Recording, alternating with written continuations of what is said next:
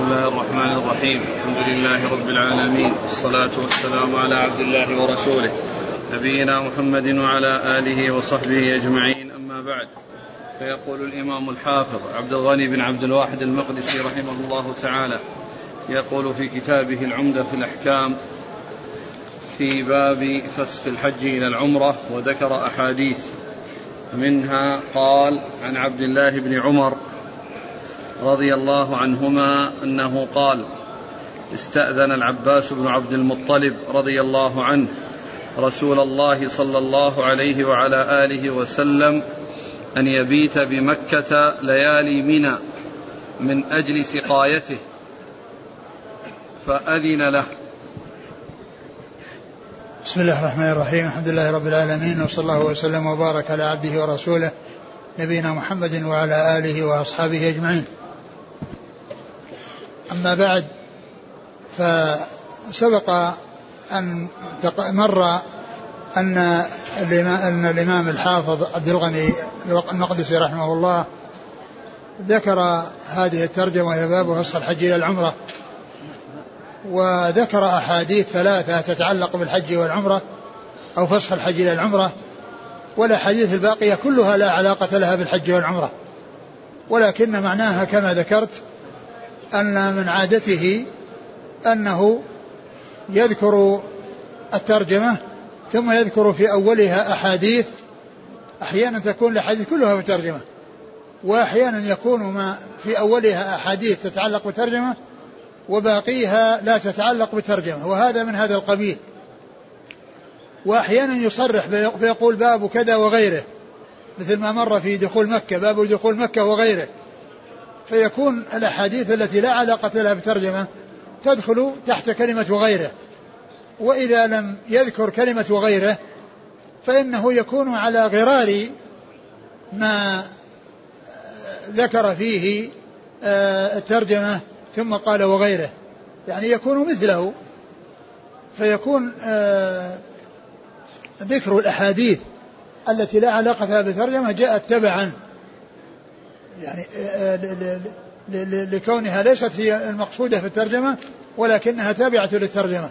لا سيما وفي بعض التراجم يقول وغيره. فيكون تلك فتكون تلك الأحاديث التي لا علاقة لها بالترجمه هي مما يدخل تحت كلمة وغيره. وذكر هذا الحديث عن عن عن عبد الله بن عمر. عن عبد الله بن عمر رضي الله عنهما أن العباس ابن عم عم, عم الرسول عليه الصلاة والسلام استأذن النبي صلى الله عليه وسلم أن يبيت بمكة من أجل سقايته فأذن له. وهذا يدل على أن يدل على أن العباس كان هو الذي بيده السقاية والسقاية سقاية الحجيج وهي أنه آه، يخرج يخرجون ماء زمزم ويجمعونه ويأتيه الحجاج ويشربون منه. فيكون يجلس في مكة في ليالي منى من أجل خدمة الحجاج وإخراج الماء وجمعه لهم بحيث يأتون ويستفيدون من هذا الماء الذي تولاه العباس.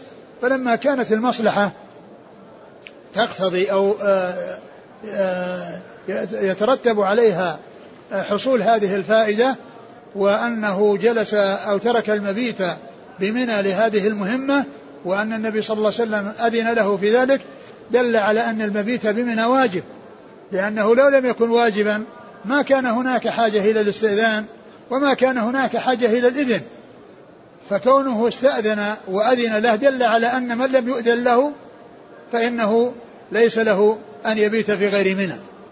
أن من لم يحصل له إذن ومن لا يحصل له استثناء وترخيص فإن عليه أن يكون مبيته بمنى. والمبيت إنما يكون في ليلتين هما الحادي عشر والثاني الحادي عشر والثاني عشر الثاني عشرة وهذا لجميع الحجاج. لأن الحجاج يبقون في منى يبيتون في منى ليلتين أو ثلاث. ليلتين لمن يتعجل وثلاث لمن يتأخر. الليلة الحادي عشر والثاني عشر للمتعجلين وليلة الثالث عشر مع الليلتين الأولى والثانية للمتأخرين. وقد جاء في القرآن فمن تعجل في يومين واذكر الله في أيام معدودات فمن تعجل في يومين فلا إثم عليه ومن تأخر فلا إثم عليه لمن اتقى. ف آه، إذن الرسول عليه الصلاة والسلام له بأن استئذانه وإذن الرسول صلى الله عليه وسلم له دال على وجوبه. يعني كون آه، آه، طلب أن يرخص له ورخص له دل على وجوب ذلك. ومثل ذلك من تقتضي الحاجة أن يكون مثل مثل العباس في خدمته للحجاج مثل الرعاة والسقاة الرعاة رعاة الإبل وكذلك مثل ذلك الشرط والأطباء الذين يتطلب الأمر وجودهم في غير منى من أجل استقبال المرضى وكذلك من أجل تنظيم السير وتنظيم المرور. فإن هؤلاء حالهم مثل حال العباس لأنهم مشغولون بمصلحة الحجاج وبأمور يحتاج الحجاج إليها ولا بد للحجاج منها. فيكون آه هذا الذي جاء عن النبي عليه الصلاة والسلام في في السقاية مثله ما يحتاج إليه الناس مثل الأطباء ومثل الشرط الذين يحتاج إليهم في تنظيم السير وما إلى ذلك مما الناس بحاجة إليه ولا بد لهم منه.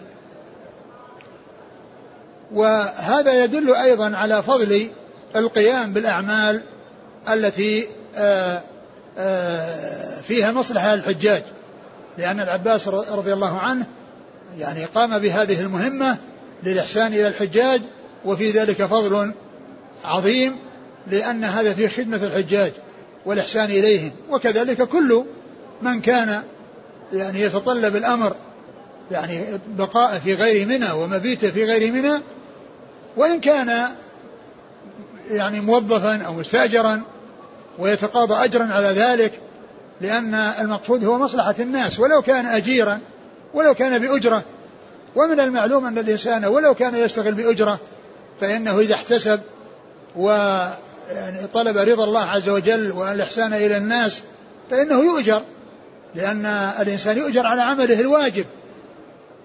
عمله الذي يقوم به ويؤديه وهو واجب عليه إذا أداه باحتساب إلى الله عز وجل فإنه يؤجر مثل الذي ينفق على أهله. نفقة الأهل واجبة ولازمة. لكن من الناس من يفعلها وهو يحتسب الأجر عند الله ومنهم من لا يفعلها إلا إذا ألزمه القاضي. ألزمه القاضي بأن ينفق على أولاده أنفق عليهم وإن لم يلزمه فإنه لا يبالي.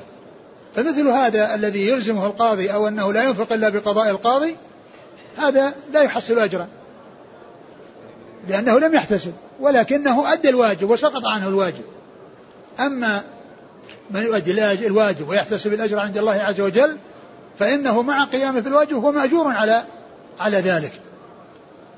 مأجور على ذلك. فكذلك الذين يشتغلون في خدمة الحجاج ولو كانوا مستأجرين كالشرط وكالأطباء وغيرهم الذين يحتاج إليهم الناس يعني في آه، خارج منى في ليالي منى فإن ذلك سائغ والترخيص لهم سائغ قياسا على ما جاء في حديث آه، ابن عمر في إذن الرسول صلى الله عليه وسلم للعباس عمه أن يبيت بمنى يبيت بمكة ليالي منى وأن يعفى من المبيت بمنى لهذه المصلحة ولهذه الفائدة الكبيرة. عن عبد الله بن عمر رضي الله عنهما قال استأذن العباس بن عبد المطلب رسول الله صلى الله عليه وسلم أن يبيت بمكة ليالي منى من أجل سقايته فأذن له. يعني هذا كما قلنا يدل على المبيت وجوب المبيت بمنى.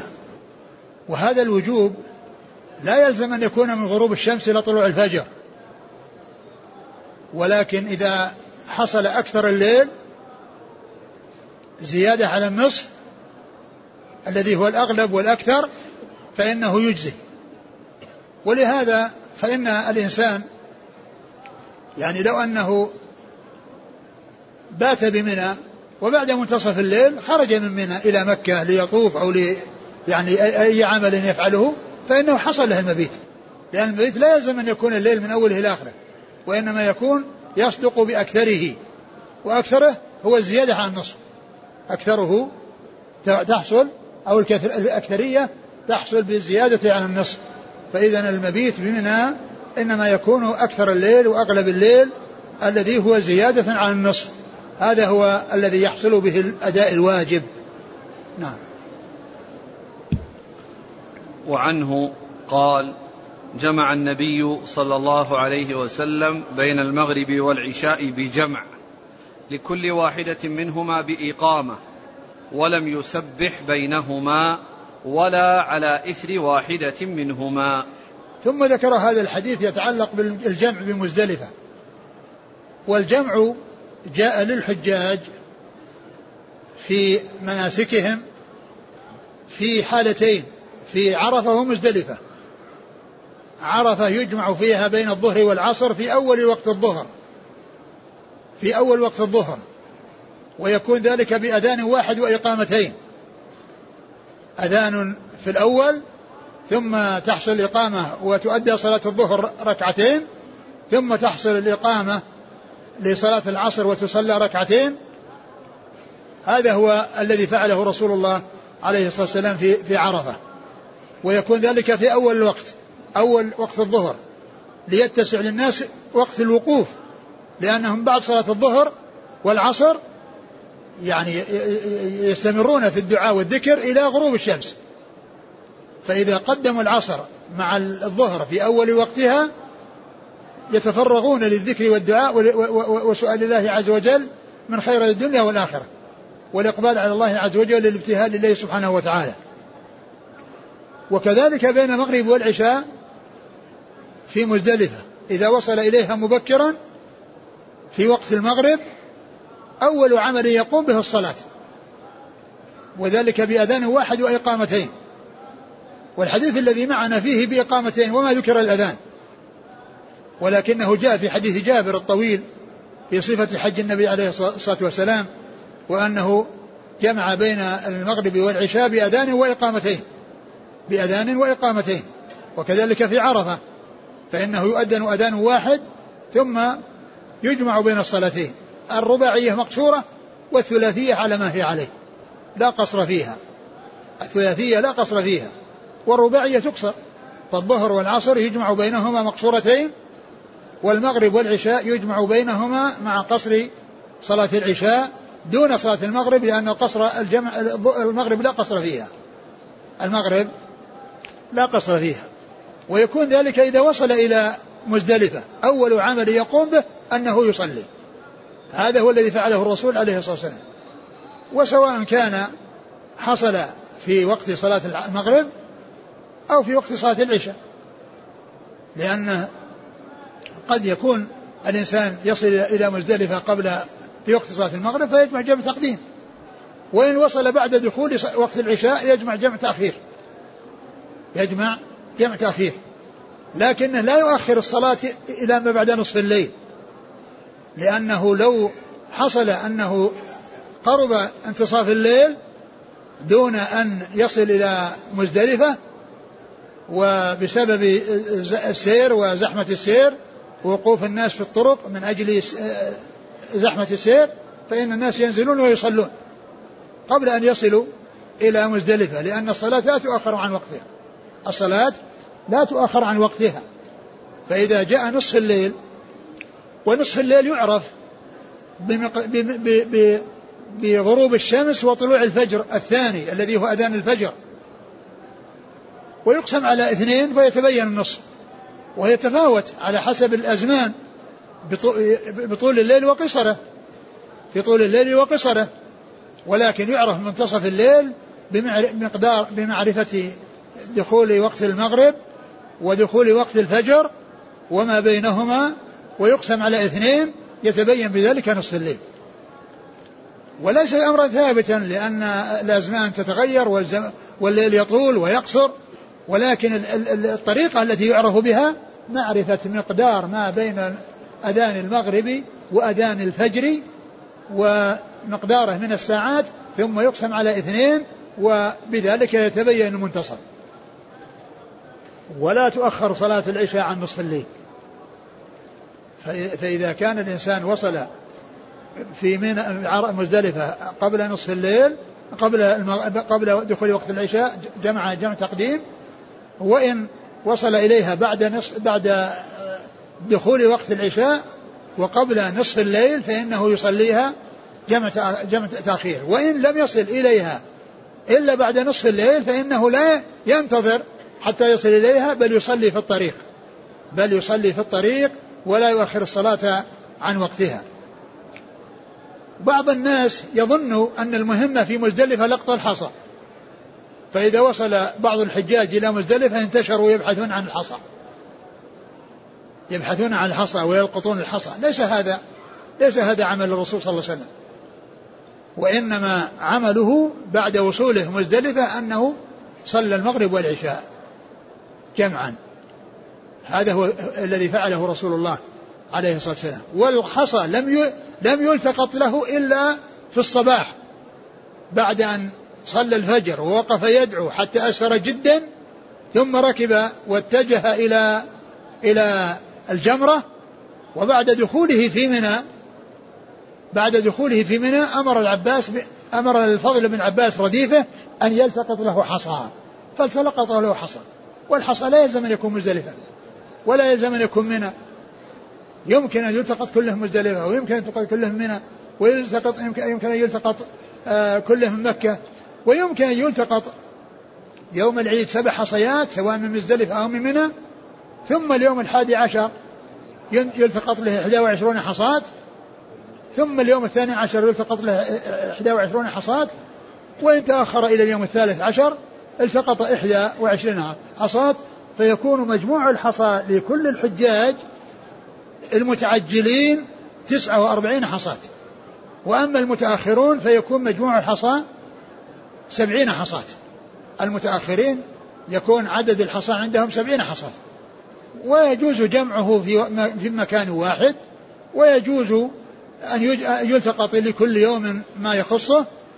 و ويجوز أن يفعل ذلك بنفسه ويجوز أن ينيب غيره أو يلتقطه له غيره لأن النبي عليه الصلاة والسلام التقط له الحصى ابن عباس عبد الله بن عباس عبد الفضل بن عباس هو الذي التقط له الحصى وقام بلقطه عنه نيابة عنه صلى الله عليه وسلم. كل ذلك سائغ وجائز. ثم إن النبي عليه الصلاة والسلام لما صلى المغرب والعشاء أول ما وصل إلى مزدلفة بأذان واحد وإقامتين لم يسبح بينهما ولا على إثر واحدة منهما. التسبيح المقصود هنا النافلة. يعني لم يتنفل بين صلاة المغرب وصلاة العشاء ولم يتنفل بعد صلاة العشاء. ما تنفل لأن المسافر لا يأتي بالرواتب التي يأتي بها في حال الحضر أربع قبل الظهر وثنتين بعدها. وثنتين بعد بعد المغرب وثنتين بعد العشاء وثنتين قبل الفجر هذه 12 هذه رواتب. المسافر لا يأتي بها يتركها لأن النبي صلى الله عليه وسلم ما كان يتنفل هذه النوافل الرواتب في سفره صلى الله عليه وسلم وهو يقصر. ويقول ابن عمر رضي الله تعالى عنهما لو كنت مسبحا لأتممت. يعني لو كنت متنفلا صلت أربع.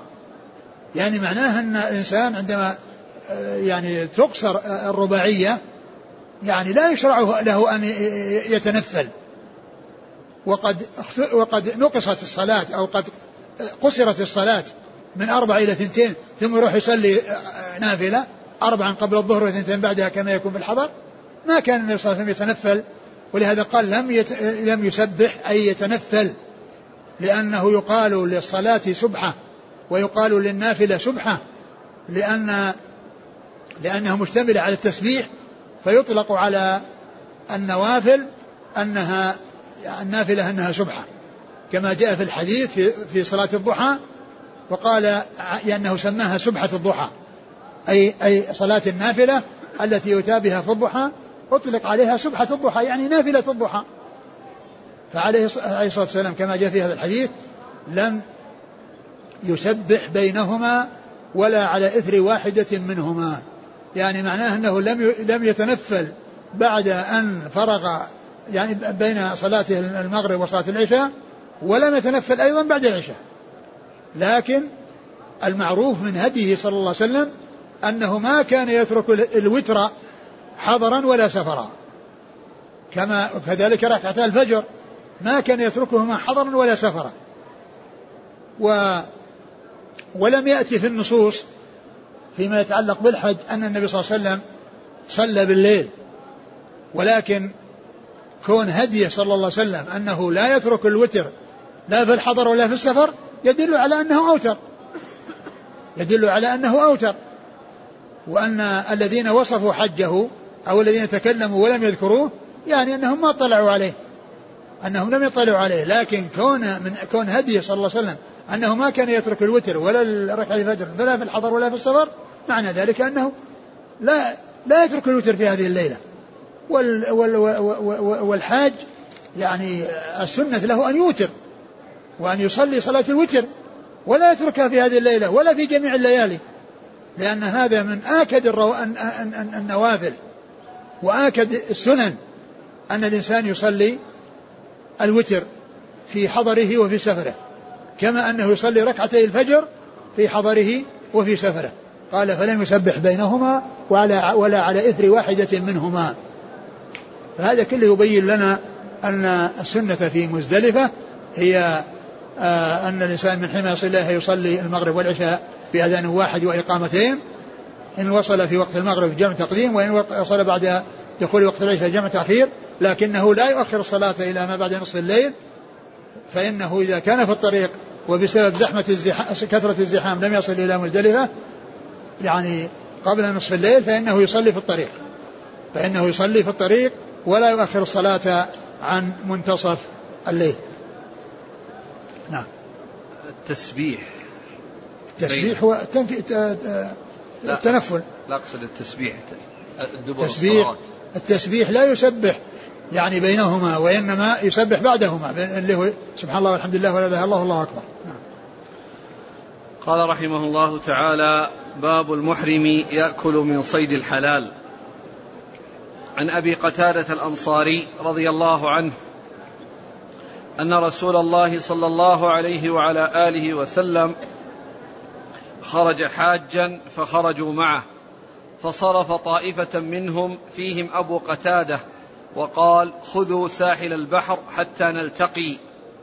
فأخذوا ساحل البحر فلما انصرفوا أحرموا كلهم إلا أبا قتادة لم يحرم. فبينما هم يسيرون إذ رأوا حمر وحش فحمل أبو قتادة على الحمر فعقر منها أتانا فنزلنا فأكلنا من لحمها ثم قلنا أنأكل لحم صيد ونحن محرمون؟ فحملنا ما بقي من لحمها فأدركنا رسول الله صلى الله عليه وسلم فسألناه عن ذلك. فقال منكم أحد أمره أن يحمل عليها أو أشار إليها؟ قالوا لا. قال فكلوا ما بقي من لحمها. وفي رواية فقال هل معكم منه شيء؟ فقلت نعم.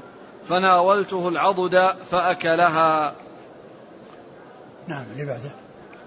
وعن الصعب بن جثامة الليثي رضي الله عنه أنه أهدى إلى النبي صلى الله عليه وسلم حمارا وحشيا وهو بالأبواء أو بودان فرده عليه.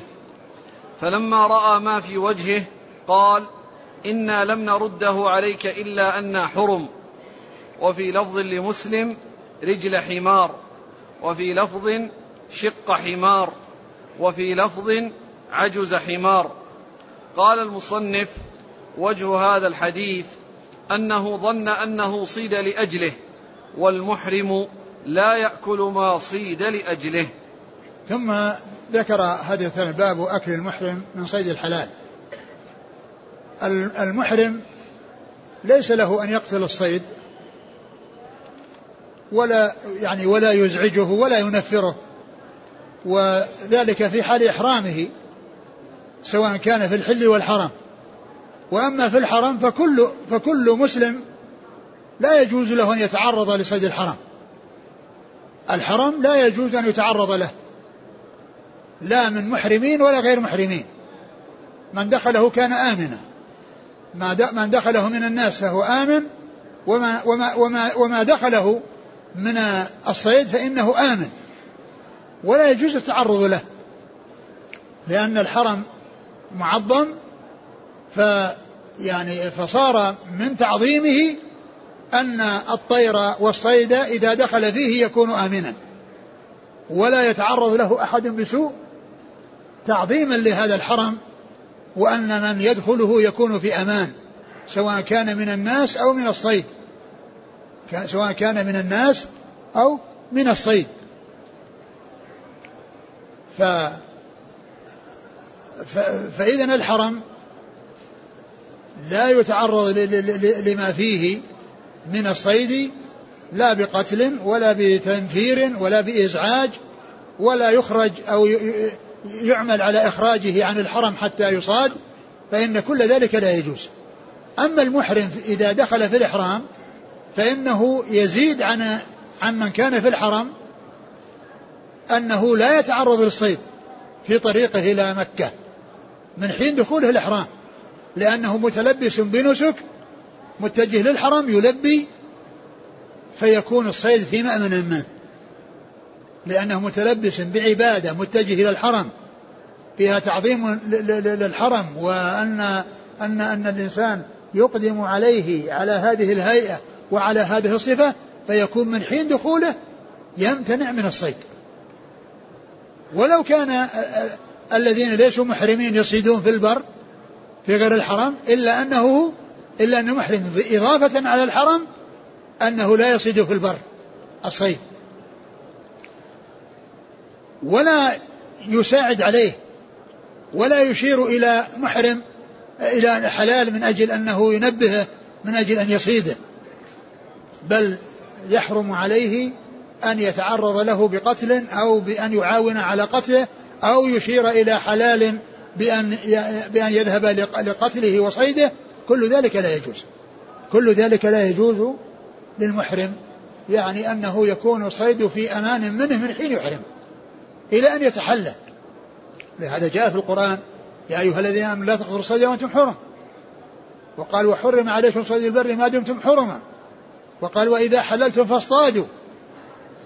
فدل هذا على أن من كان محرما أو دل, دل الكتاب والسنة على أن من كان محرما لا يجوز له التعرض للصيد.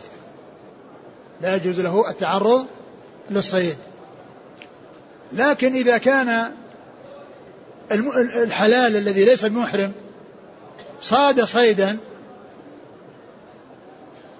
وهو لم يرد ال ال لم يرد صيده للمحرم. فإنه يجوز للمحرم أن يأكل من هذا الصيد الذي لم يصد من أجله. أما إذا أشار إليه أو دل المحرم عليه فلا يجوز أن يأكل منه. وكذلك إذا صيد من أجل المحرمين إذا صيد من أجل من كان محرما فإنه لا يؤكل الصيد. ولهذا جاء حديث أبي قتادة رضي الله عنه في أنه كان حلالا ومعه أناس محرمون ورأى حمرا من حمر الوحش فحمل عليها وعقر واحدا منها واحدة منها ثم إن الصحابة رضي الله عنهم وأرضاهم الذين كانوا محرمين أكلوا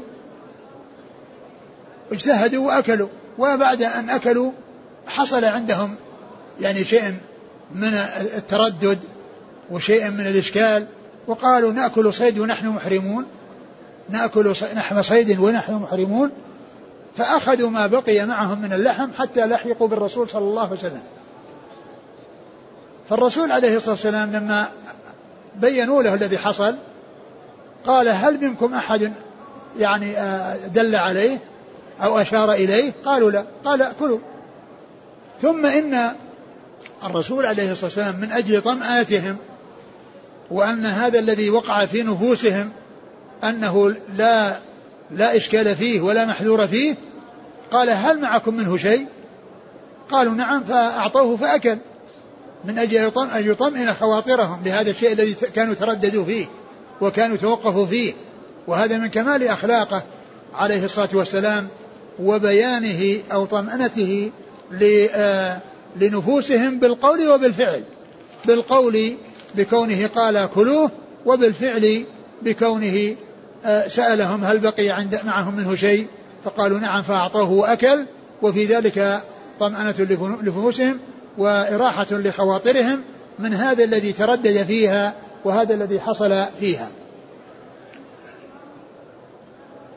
ثم أيضا يدل على اجتهاد الصحابة في زمن الرسول عليه الصلاة والسلام. لأن حيث لا يكونون معه.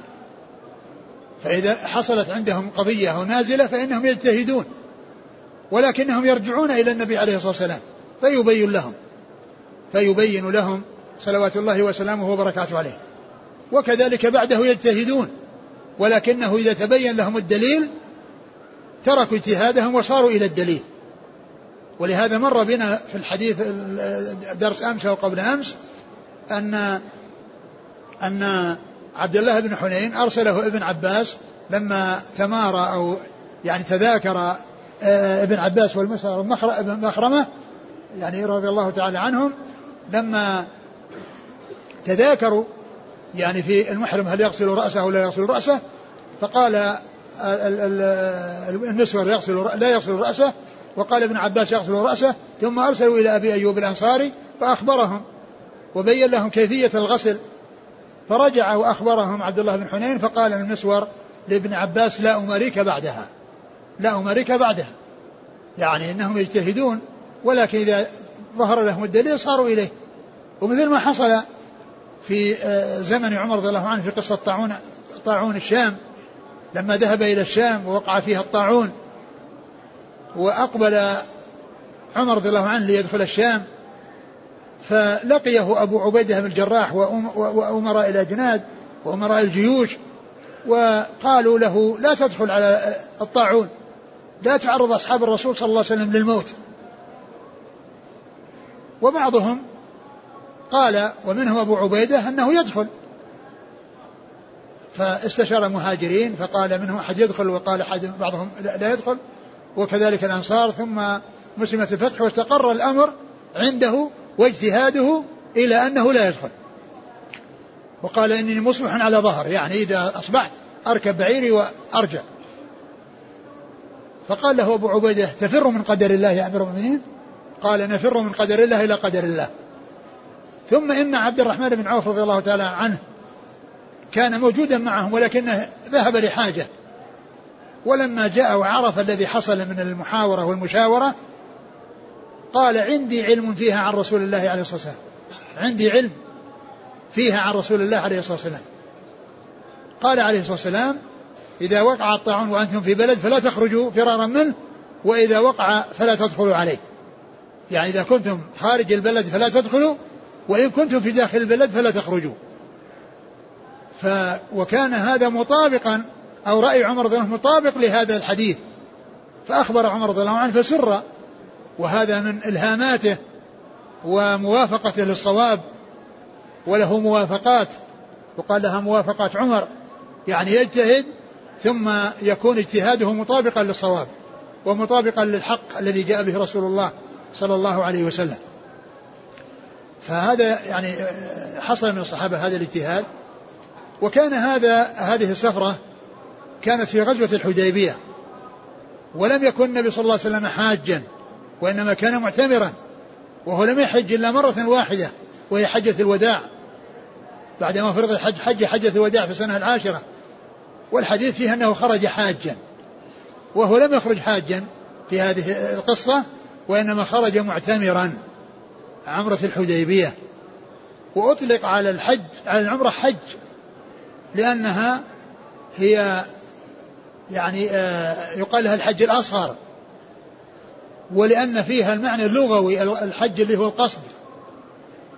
فأطلق عليها أنها حج وإن لم تكن حجا الذي فيه وقوف بعرفة وبيت مزدلفة وإنما حج اللي هو معنى اللغوي اللي هو القصد فيكون فيها طواف وسعي وتقصير. إحرام وطواف وسعي وتقصير فهي يقال لها الحج الأصغر وهذا ولهذا جاء في الحديث خرج حاجا. وكان عليه الصلاة والسلام ذهب يعني وأرسل جماعة إلى الساحل وكان فيهم أبو قتادة وكأنهم أحرموا هم وهو كان في يعني في جهة أخرى لم يكن معهم فلم يحرم فبقي غير محرم وحصل وحصلت هذه القصة التي فيها صيده لهذا الصيد. فدل هذا على أن المحرم إذا أنه يأكل من صيد الحلال إذا لم يكن صاده من أجله. أما إذا صيد من أجله فلا يأكل. وهذا هو الذي دل عليه حديث صعب بن جثامة الليثي الثاني الذي أنه أهدى إلى النبي صلى الله عليه وسلم حمار وحش أو رجل حمار أو عجز حمار. يعني شك في الروايات. فرده النبي صلى الله عليه وسلم عليه. ولما رده عليه تأثر. يعني كونه يهدي للنبي صلى الله عليه وسلم والرسول يرد الهدية يعني ظهر على وجهه التأثر. وكان عليه الصلاة والسلام آه، آه، صاحب الخلق الكريم كما قال الله عز وجل وإنك لعلى خلق عظيم لما رأوا في وجهه ما في وجهه قال إنا لم نرد إليك إلا أن حرم وظن أنه صاده من أجله وأنه جاء أتى به هدية من أجل أنه كأنه صاده له ومن أجله. فمن أجل ذلك لم يأكل. فإذا يكون حديث أبي قتادة الذي أكل النبي صلى الله عليه وسلم وهو محرم وأكل الصحابة وهم محرمون لأنه لم يصد من أجلهم. وأما الصعب بن جثامة الذي رد هديته إليه وهي صيد قال لأن حرم أي من أجل أننا محرمون. والمحرم لا يأكل ما صيد من أجله ولكنه يأكل الشيء الذي صيد يعني صاده المحرم لنفسه ولكنه أعطى المحرم صاده الحلال لنفسه ولكنه أعطى المحرم. وبهذا يوفق بين حديث أبي قتادة وحديث الصعب بن جثامة الذي فيه الأكل في الأول وعدم الأكل في الثاني. أقرأ الحديثين. عن أبي قتادة الأنصاري رضي الله عنه أن رسول الله صلى الله عليه وسلم خرج حاجا فخرجوا معه. فصرف طائفة منهم فيهم أبو قتادة وقال خذوا ساحل البحر حتى نلتقي. الإرسال هذا كان لحاجة معينة؟ كان يعني قيل أنه كان من أجل يستطيعوا الساحل وأن لا يكون فيه يعني عدو أو أحد يعني مرسل من أجل إنه يعني آه، يعني آه، يقابلهم أو يعني يأتي من ورائهم. قيل هذا. فأخذوا ساحل البحر فلما انصرفوا أحرموا كلهم إلا أبا قتادة لم يحرم فبينما هم يسيرون إذ رأوا حمر وحش فحمل أبو قتادة على الحمر فعقر منها أتانا.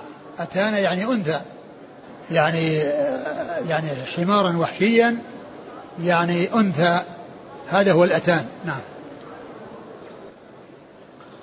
فنزلنا فأكلنا من لحمها ثم قلنا أنأكل لحم صيد ونحن محرمون فحملنا ما بقي من لحمها فأدركنا رسول الله صلى الله عليه وسلم فسألناه عن ذلك قال منكم أحد أمره أن يحمل عليها أو أشار إليها؟ قالوا لا. قال فكلوا ما بقي من لحمها. وفي رواية قال هل معكم منه شيء؟ فقلت نعم فناولته العضد فأكلها. يعني فعله هذا عليه الصلاة والسلام إنما هو طمأن لخواطرهم.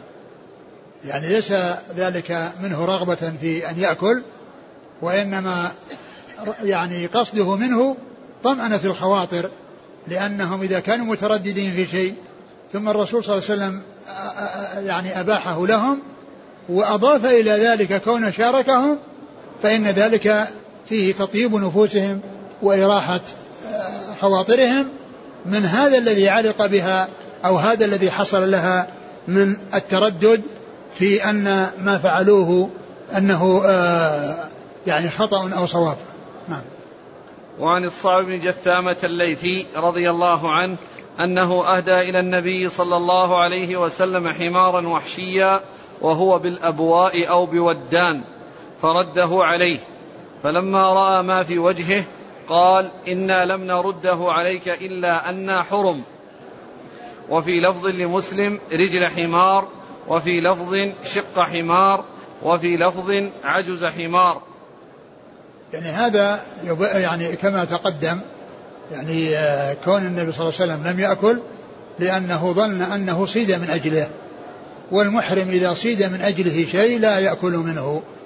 لأنه لا يصيد ولا يشير إلى الصيد ولا يعين على الصيد ولا يدل الحلال على الصيد ولو صيد من أجله فإنه في, في تلك الحالات لا ليس له أن يأكل.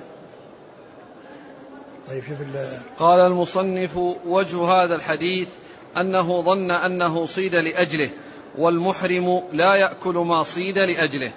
نعم هذا هو يعني الفرق بين ما جاء في الحديث الأول من الأكل وهم محرمون الرسول صلى الله عليه وسلم محرم والصحابة الذين أكلوا محرمون وقد أكلوا وأكل معهم النبي صلى الله عليه وسلم وفي هذا لم يأكل يعني لأنه ظن أنه صيد من أجله والمحرم لا يأكل ما صيد من أجله.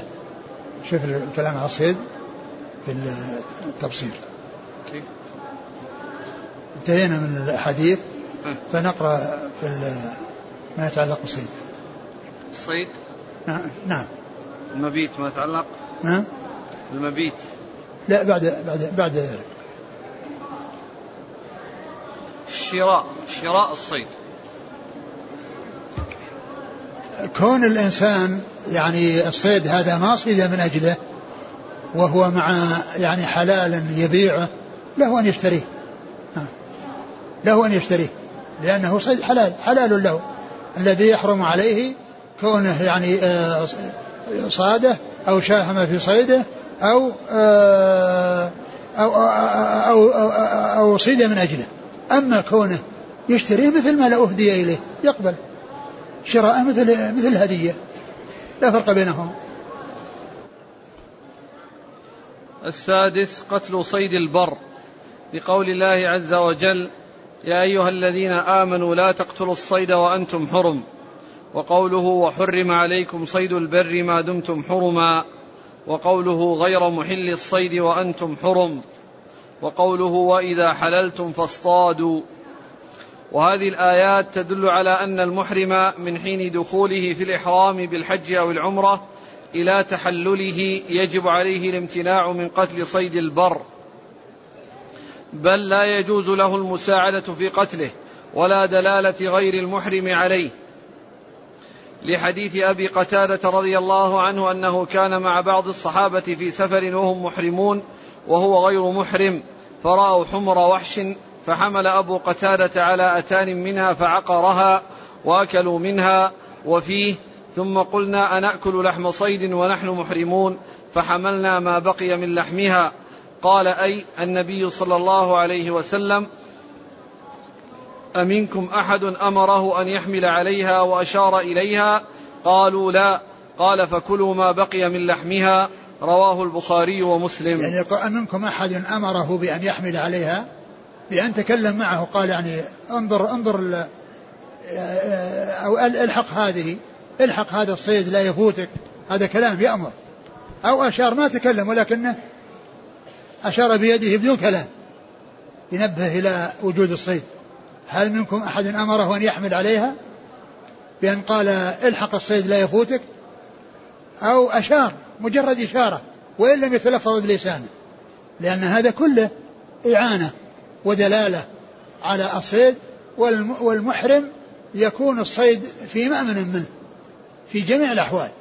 لا بقتل ولا بمساعدة ومعاونة لمن يقتل ولا بدلالة وإرشاد إلى المكان ولا بمجرد إشارة إليه وإن لم ينطق.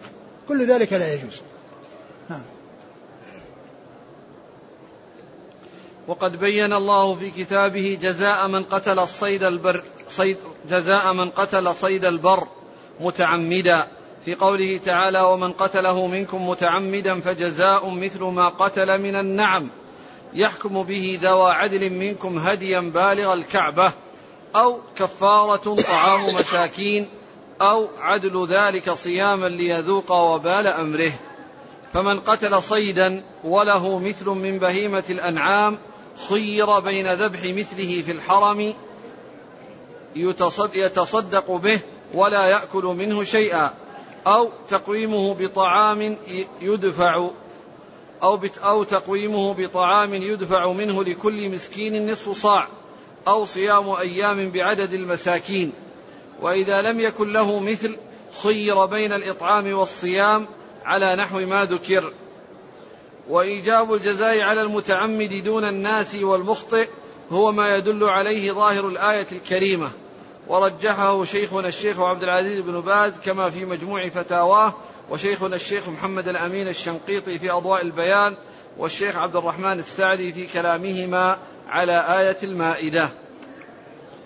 وأما صيد الحرم فهو حرام على المحرم وغير المحرم بل يحرم تنفيره وكذلك قطع شجره الذي أنبته الله ولم يغرسه الناس لحديث ابن عباس رضي الله عنهما عن النبي صلى الله عليه وسلم قال إن الله حرم مكة فلم تحل لأحد قبلي ولا تحل لأحد بعدي وإنما أحلت لي ساعة من نهار.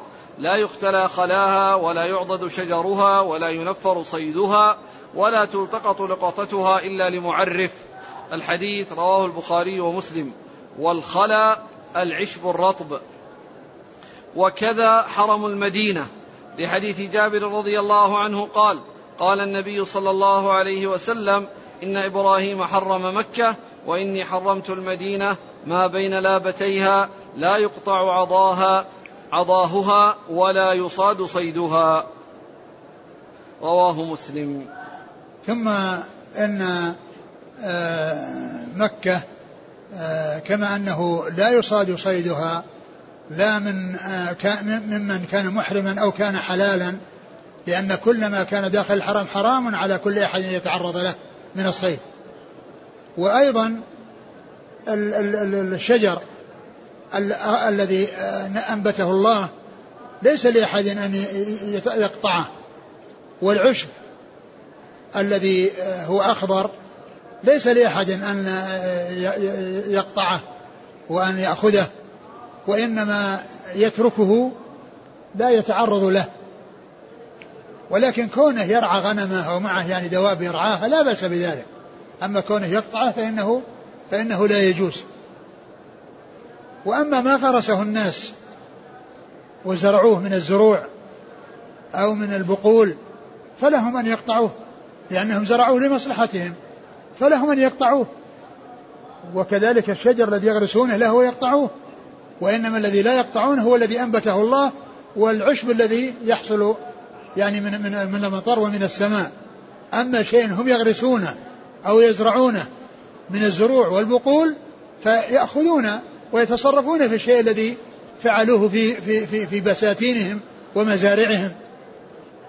ومثل هذا الحكم للمدينة أيضا لأن المدينة حرم كما أن مكة حرم وهما الحرمان ولا يوجد في الأرض حرمان حرم إلا إلا هذان الحرمان الحرم المكي والحرم المدني. والله عز وجل حرم الاثنين. وإبراهيم الخليل أظهر حرمة مكة ومحمد ونبينا محمد صلى الله عليه وسلم أظهر حرمة المدينة.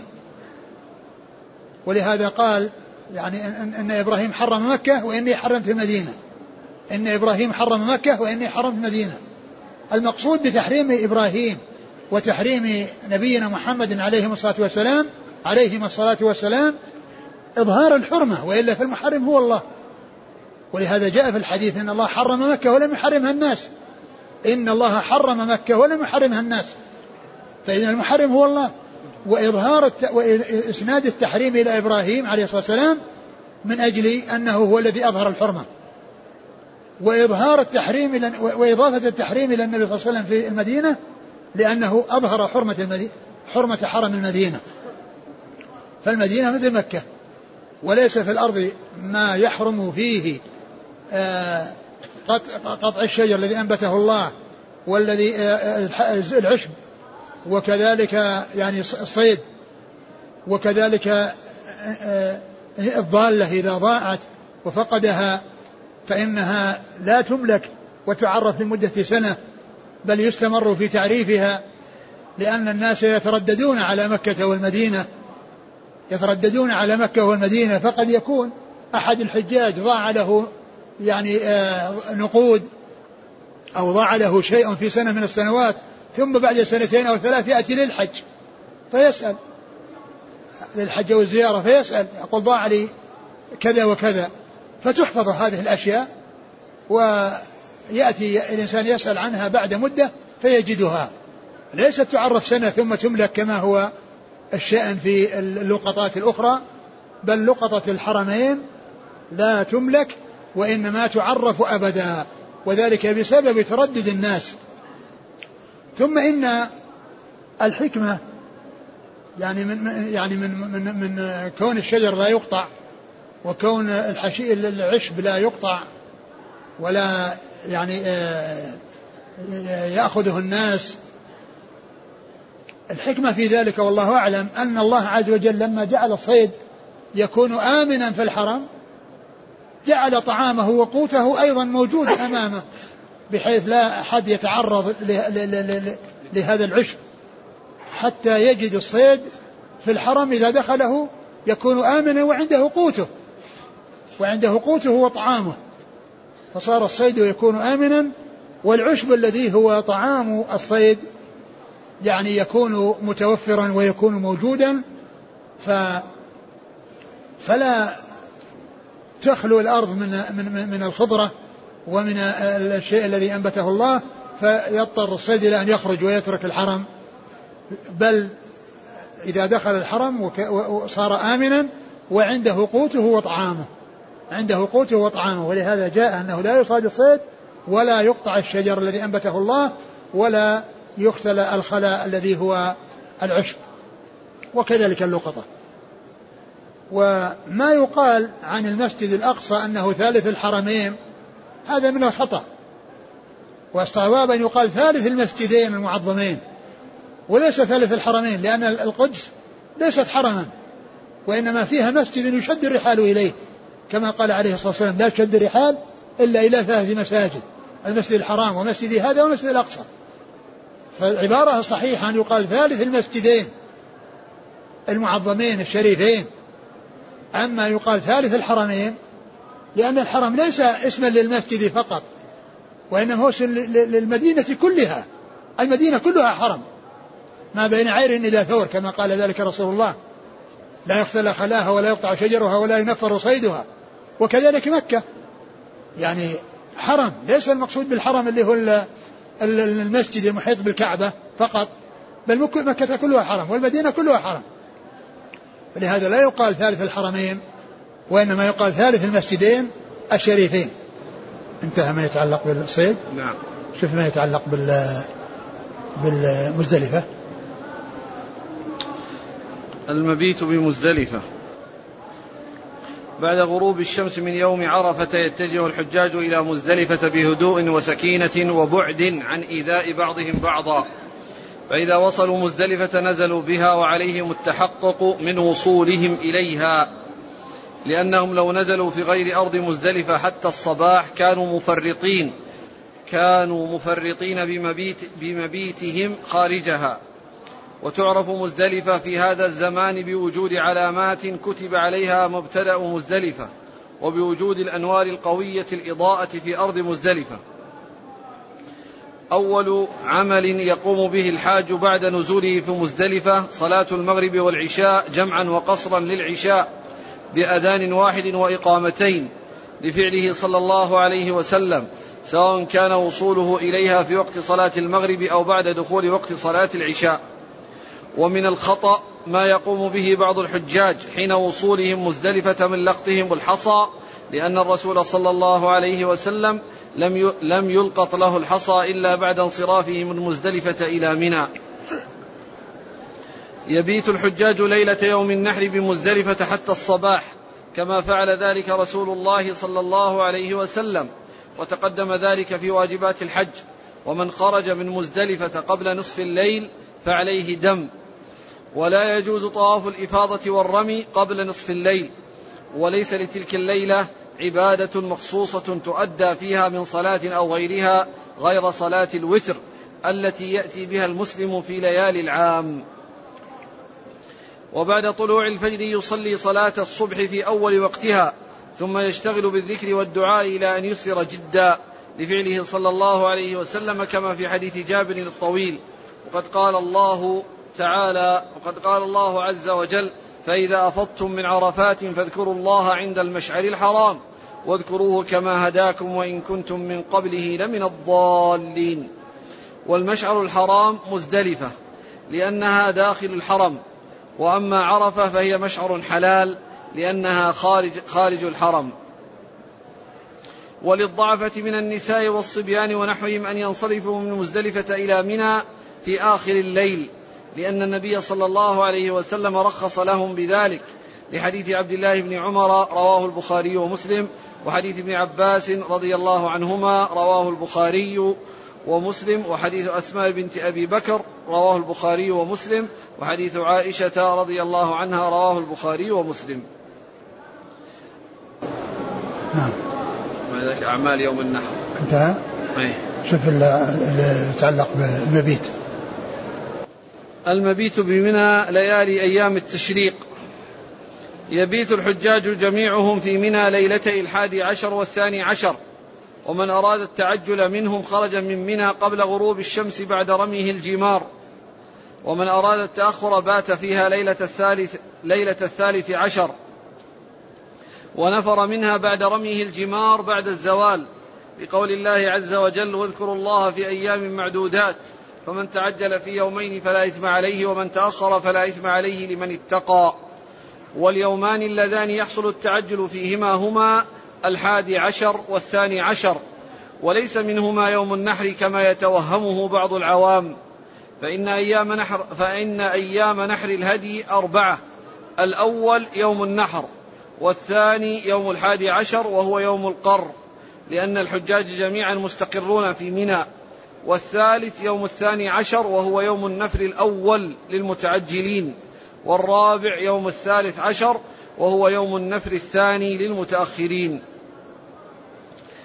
يتحقق المبيت بمنى بوجود الحاج فيها أكثر الليل سواء كانت هذه الأكثرية حصلت من أول الليل أو في آخره وسواء كان الحاج نائما أو مستيقظا.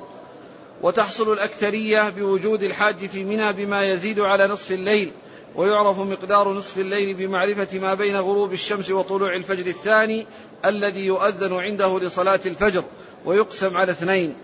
فيكون الحاج في منى النصف الأول من الليل ومعه شيء من نصفه الثاني أو يكون فيها النصف الثاني ومعه شيء من نصفه الأول.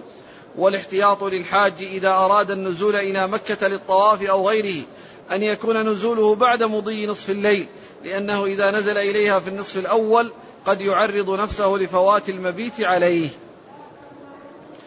والتأخر أفضل من التعجل لأن النبي صلى الله عليه وسلم تأخر ولم يتعجل ولأن في التأخر زيادة عمل يؤجر عليه الحاج وهو مبيته ليلة الثالث عشر ورميه الجمار بعد الزوال في اليوم الثالث عشر ولأن فيه السلامة من شدة الزحام التي تحصل في التعجل.